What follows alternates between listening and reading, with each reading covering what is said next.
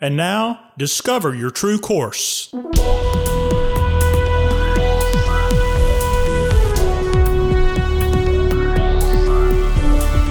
This podcast is a production of True Course Life and Leadership Development.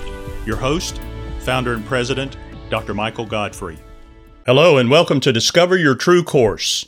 This podcast is one way we meet high achieving, successful leaders at the intersection of their personal and professional lives and join them on their way to be more, see more, achieve more, and finish without regret.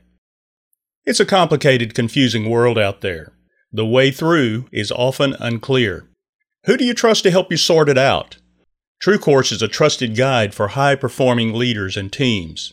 Coaching, mentoring, and consulting are the ways we support your growth in soft skills for leading and relating. With True Course as your guide, you'll successfully navigate challenges and reach your process and outcome destinations more surely and quickly. Organizations we serve become places that people love to work, serve, and be customers. We've explored how building the life you've always wanted starts with setting foundations, including vocation, values, purpose, mission, and vision for your life. This personal work affects everything, including your professional life. If you have these foundations in place, you'll discover you show up more confident and less stressed because you'll have greater focus and definition for living. The people around you will notice. Once your foundations are in place, you'll want to masterfully build on them. This mastery means that you're continuously learning, failing fast, and becoming more and more skillful in your leadership and relationships, personally and professionally. More recently, we've considered the importance of communication as the cornerstone of relating to one another and achieving productive work together. Unfortunately, many believe that just because they're speaking, they are communicating. Further, they believe that the message they sent is understood exactly as they sent it. This is rarely true. We've established that communication of the message involves more than just forming and delivering words. There are many variables in any instance of communication that affect it for good or ill. These variables include the sender, receiver, language, environment, and channels. Just as a quick review, the most complicated of these are the sender and receiver variables. These are the people involved in the communication, their differences, and dynamics. Managing the sender receiver variables require your greatest skill and effort. There are language variables in the communication. Even if people involved in the communication speak the same mother tongue, words can have different meanings to each of them. So it's important to check into what a person means by words that are particularly central to the communication or are laden with meaning. The words of the language variable make up about 7% of the communication. The other 93% is made up of what's called meta communication, which is communication about communication. It includes nonverbals, tone of voice, body language, gestures, facial expressions, and so forth that carry meaning that either enhances or disallows what we say in words. There's a whole conversation going on beneath the surface. It's also important to create physical and emotional environments that support and enhance effective communication and that mitigates anything that would hinder getting the message through as intended. In this episode, we turn to another variable to be managed, which is the channel you use for communication. Among the channels might be oral or written. In the oral category might be face to face or phone where words are spoken. In the written category, we can include letters, emails, texts, and notes. Some important things to keep in mind when choosing channels are the following. The most effective communication takes advantage of both verbal and nonverbal communication. Recall, as we mentioned, only 7% of the communication is the words, 93% is the meta communication. In person oral communication is the most advantageous in that you can use all your senses and being to take advantage of the words that are spoken and the meta communication, including nonverbals and voice, in the process. Online video communication may be a close second. Phone may be the next most advantageous since you not only get the words, but you get the vocal meta communication. The least desirable channel for communication is written particularly in this day when most people write poorly, in shorthand, and do not take the time to explain any emotions associated with the communication. For this reason, I recommend using email and text for maintenance communication only. If the message has any emotional load at all, or the language could be interpreted with an emotional load, use a face to face form of communication.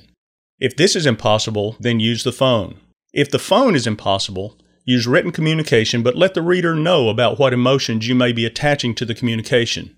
For example, if we have a tense moment at True Course when something was misunderstood or didn't go exactly as expected with a project or a client, and if I communicate with my assistant in writing to make corrections or adjustments to our procedures, I may lead with, I'm smiling as I write this, or no anger here, or no worries just to get this corrected. My intention here is just to let my assistant know what emotions are and are not going on at the time I write. Knowing the person with whom you're communicating also helps a great deal.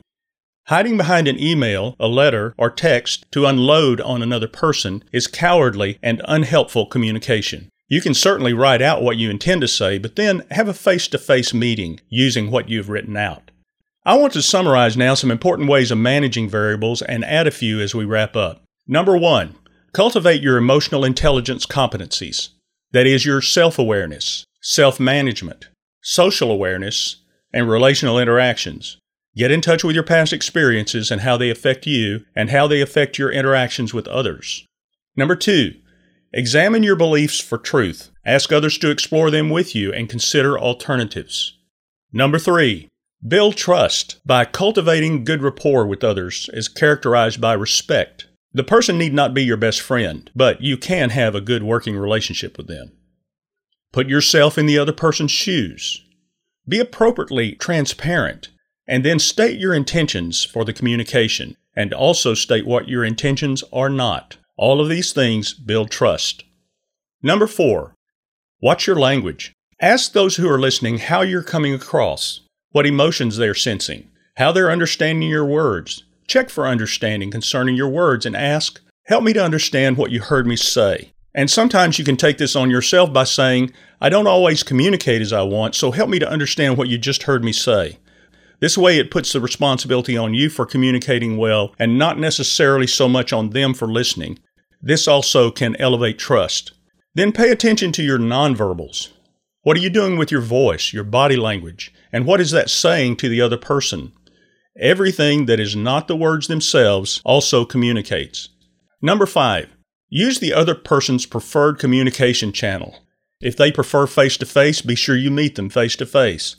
If they prefer written communication or phone communication, be sure you use that. But encourage them and yourself to take advantage of the most advantageous communication channels for the purpose of your communication.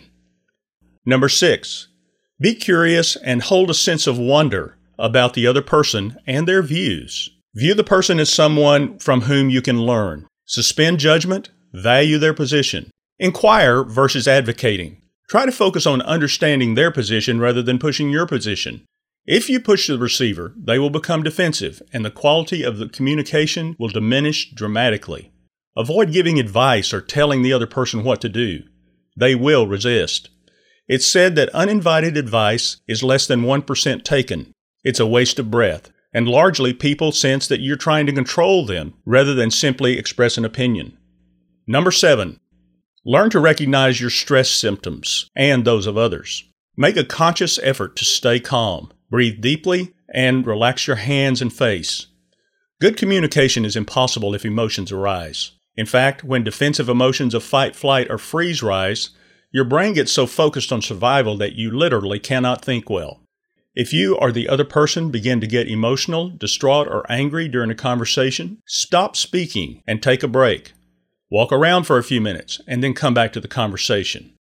Number eight, value what your brain can do with sleep or rest. Take thought breaks or physical breaks at least every 25 minutes, especially if the conversation does become emotional, is going in circles, or ceases to be helpful. Disengage from the conversation. Get a drink of water, walk around outside, or something else to give your mind and body a break, and then resume the conversation. For breaks, agree to leave the conversation and make an appointment for a future conversation.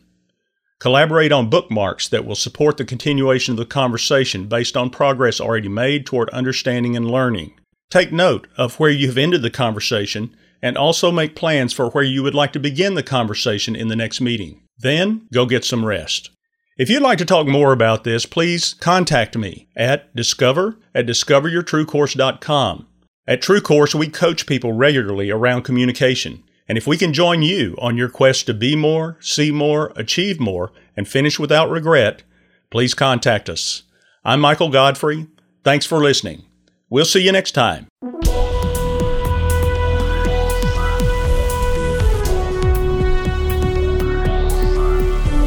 This has been a production of True Course Life and Leadership Development. Copyright by J. Michael Godfrey, all rights reserved.